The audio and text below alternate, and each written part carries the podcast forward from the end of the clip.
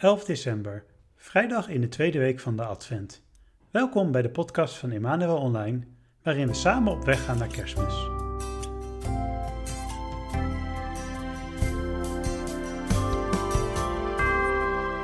Gisteren hoorden we over David, de jongste zoon van Isaï.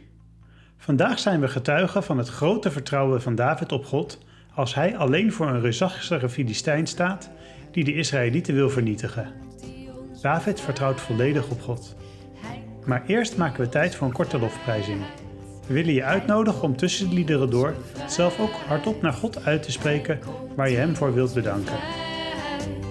Hij komt die ons bevrijdt. Hij komt die ons bevrijdt. Hij komt die ons bevrijdt. Hij komt die ons bevrijdt. Nu wacht u af.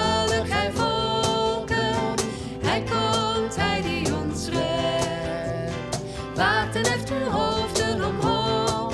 Het werd voorspeld in oude tijden. De redder komt die ons bevrijdt. Hij is de hoop van alle volken. Hij komt ons nabij. Hij komt die ons bevrijdt. Nu verheft uw allen gij volken. Hij komt, hij die ons redt. Maakt er echt uw hoofden omhoog. De schepper zelf komt ons bezoeken en wordt geboren in de tijd. Nu komt er vrede voor de volken. Hij komt ons nabij. Hij komt die ons bevrijdt. Nu verheft u allen gij volken. Hij komt die ons bevrijdt. Maakt er echt uw hoofden omhoog. Hij komt die ons bevrijdt. Hij komt die ons bevrijdt. Hij komt die ons bevrijdt. Hij komt die ons bevrijdt. Hij komt die ons bevrijdt. Hij komt die ons bevrijdt. Hij komt die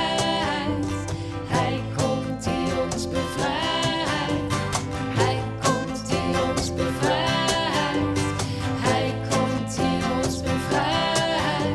De Heer is trouw aan zijn beloften. Wees daarom waakzaam en bereid. God is met ons, komt ons bezoeken. Hij komt ons nabij. Hij komt die ons bevrijdt. Nu waakt u allen gij volken. Hij komt, hij die ons redt. Maakt en heft uw hoofden omhoog. Hij komt die ons bevrijdt. Nu waakt u allen gij volken.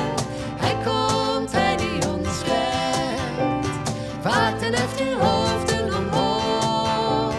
Waakt en heft uw hoofden omhoog. Waakt en heft uw hoofden omhoog. Dank u, Heer, voor deze dag, voor deze tijd van Advent. Dank u voor het werk dat we vandaag mogen doen, voor de mensen die we mogen spreken. Dank u dat we mogen uitzien naar uw komst in ons hart en in ons leven. Wilt u ons helpen om ons hart steeds meer te openen voor u, zodat we de mensen om ons heen mogen zien met uw liefdevolle blik. Ave Regina Caelorum, Ave Domina Angelorum, salve radix, salve porta, ex qua mundo lux est orta. Aude Virgo Gloriosa, Super omnes speciosa, valeo, valde decora. Et pro nobis Christum exora. Ave Regina Caelorum, Domina Angelorum, salve radix, salve porta, et et qua mundo lux est orta. Aude Virgo Gloriosa, Super omnes speciosa, valeo, valde decora. Et pro nobis Christum exora. Ave Regina Caelorum, Ave Domina Angelorum, salve radix, salve porta, ex qua mundo lux est orta. Gaude Virgo Gloriosa, Super omnes speciosa, valeo, valde decora. Et pro nobis Christum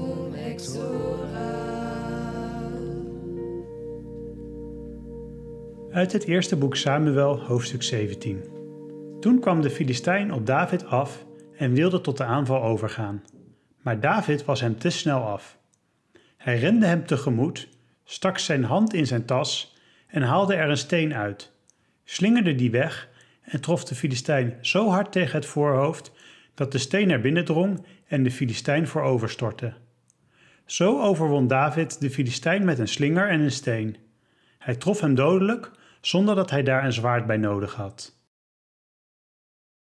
Goed, David is een, een beetje een heldenfiguur in het Oude Testament. Episode hè, met de Filistijnen is natuurlijk bekend. Godstert aan zijn zijde, het gaat hem allemaal voor de wind. En toch wil ik eigenlijk juist inzoomen op het punt van David, eh, waarin hij eigenlijk zijn mindere kant laat zien. En de meest tragische episode is de vrouw van Uria, die hij eh, onterecht tot vrouw neemt, Bathseba. Uria was een hetiet, dus het was, geen, het was geen Jood, het was geen Israëliet, maar hij vocht voor de Israëlieten. Hij was generaal en had een vrouw, Bathseba, en David had het op die vrouw voorzien. En um, hij laat uh, zijn generaals, waaronder Uria, uh, in de strijd voortgaan. Hij geeft zijn generaals opdracht zich terug te trekken. Uria blijft in zijn eentje over en wordt gedood.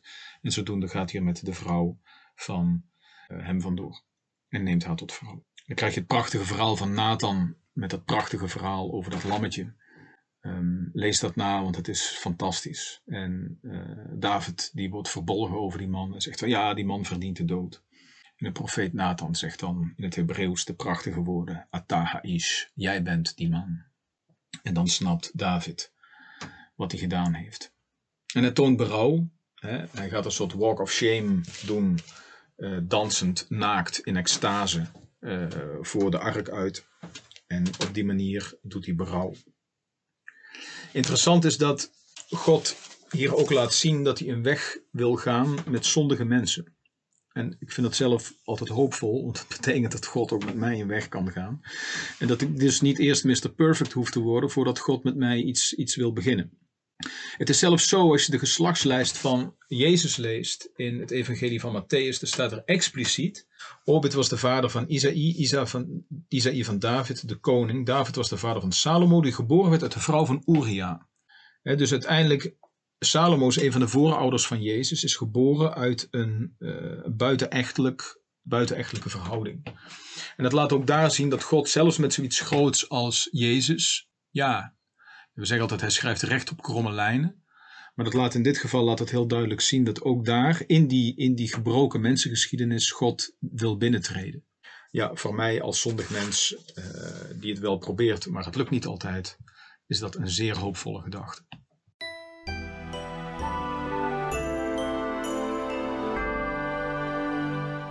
Mijn naam is Willem Bukkerink en ik kom uit Nijmegen.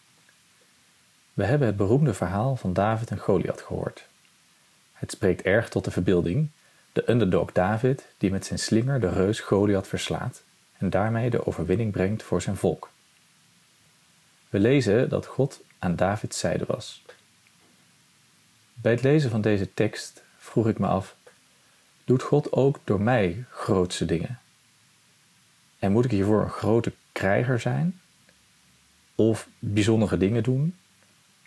Of misschien vertaald in onze tijd een alleskunner zijn die overal de beste in is, dat wordt lastig. Want met mijn leuke, maar drukke baan en een jong gezin is het al een hele uitdaging om überhaupt alle ballen in de lucht te houden. Dit verhaal van David leert mij dat God in ons wil werken zoals we zijn. Met onze talenten en onze tekortkomingen. We hoeven slechts in te zetten dat wat we kunnen.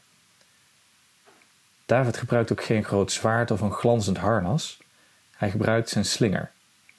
En die slinger was voor David een dagelijks instrument in zijn werk als herder. David zet als het ware zijn dagelijks werk, dat waar hij goed in is, in om een grootse daad te stellen met God.